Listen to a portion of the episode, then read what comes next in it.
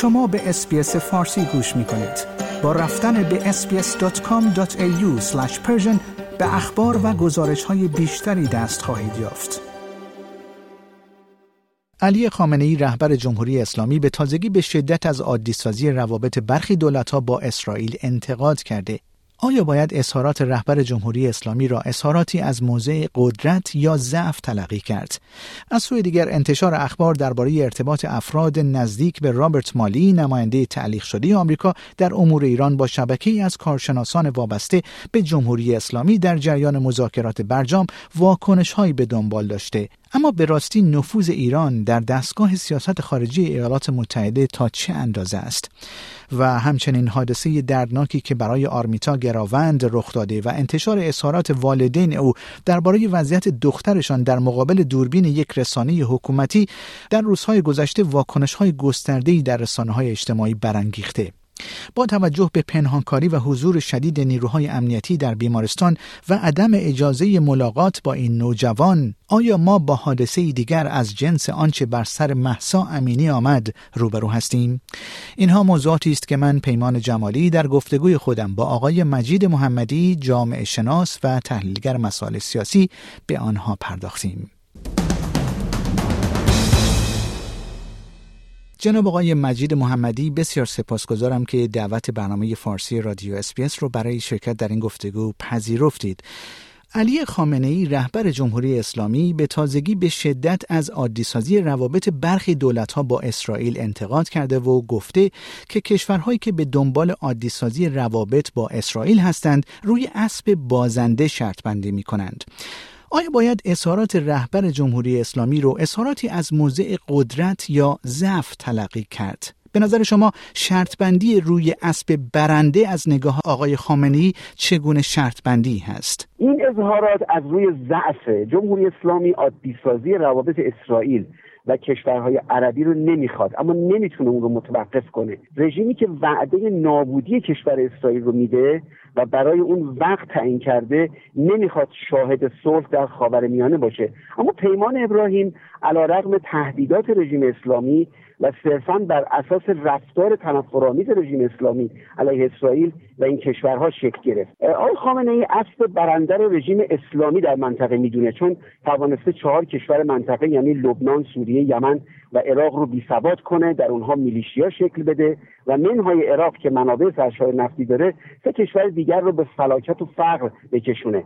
اصل برنده داستان ما مشغول یاقیگری گروگانگیری تروریسم و پیشبرد برنامه اتمیه و اسبهای بازنده از اون منظر کشورهایی هستند که به سوی توسعه و صلح حرکت می‌کنند در این مورد تنها درآمد سرانه و شاخصهای توسعه انسانی در کشورهایی که روی اسب بازنده به قول آقای خامنه ای شرط بستن رو با ام القرای عالم اسلام به قول بوخهای تبلیغاتی رژیم مقایسه کنید.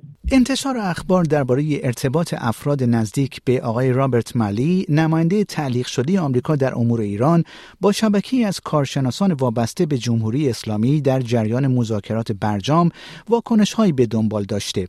شما نفوذ ایران رو در دستگاه سیاست خارجی ایالات متحده آمریکا تا چه اندازه برآورد می کنید؟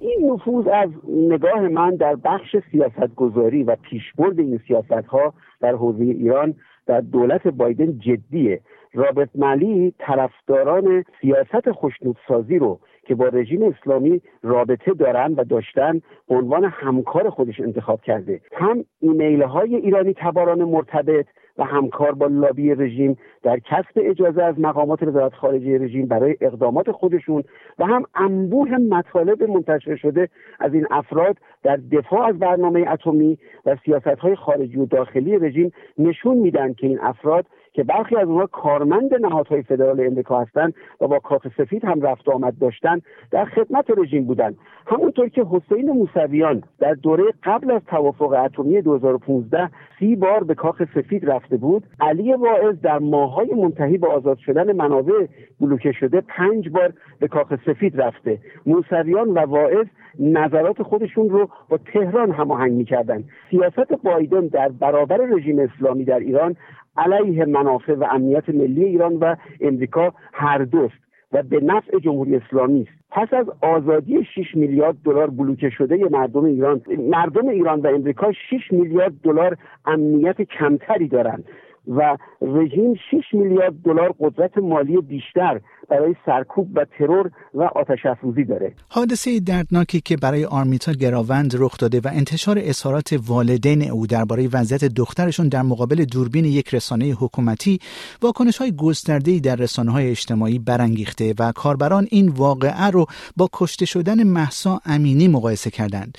با توجه به پنهانکاری و حضور شدید نیروهای امنیتی در بیمارستان و عدم اجازه ملاقات با این نوجوان به نظر شما آیا ما با حادثه دیگر از جنس آنچه بر سر محسا امینی آمد روبرو هستیم؟ همه شواهد از جمله بازداشت خبرنگاری که می‌خواسته از ماجرا گزارش تهیه کنه بازداشت دوستان همراه آرمیتا و بعد هم فیلم گرفتن از اونها و دستور به رسانه های داخلی مبنی بر عدم پوشش این ماجرا همه حکایت از شباهت کمای آرمیتا با کمای محسا داره. فیلم منتشر شده هم گزینشی و مبهمه. شکی نیست که در ایستگاه های مترو چندین دوربین هست.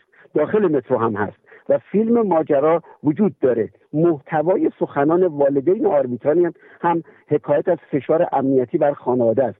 وقتی دستگاه امنیتی و تبلیغاتی رژیم به طور هماهنگ در حال کشتن خبر و تغییر علت مرگ و روایت سازی هستند میشه حد زد که عوامل حکومت در ماجرا دست داشتن حکومت در ماههای اخیر گشت ارشاد رو تحت عناوین دیگه مثل هجاببان و پلیس افاف و هجاب احیا کرده و زمینه های اتفاقاتی مثل قتل, قتل رو فراهم کرده.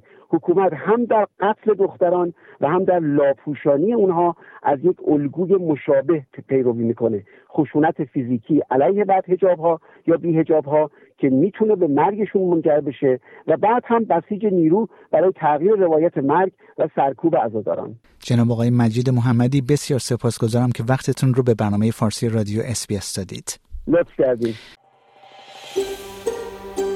آیا می خواهید به مطالب بیشتری مانند این گزارش گوش کنید؟ به ما از طریق اپل پادکست، گوگل پادکست، اسپاتیفای یا هر جای دیگری که پادکست های خود را از آن می گیرید گوش کنید.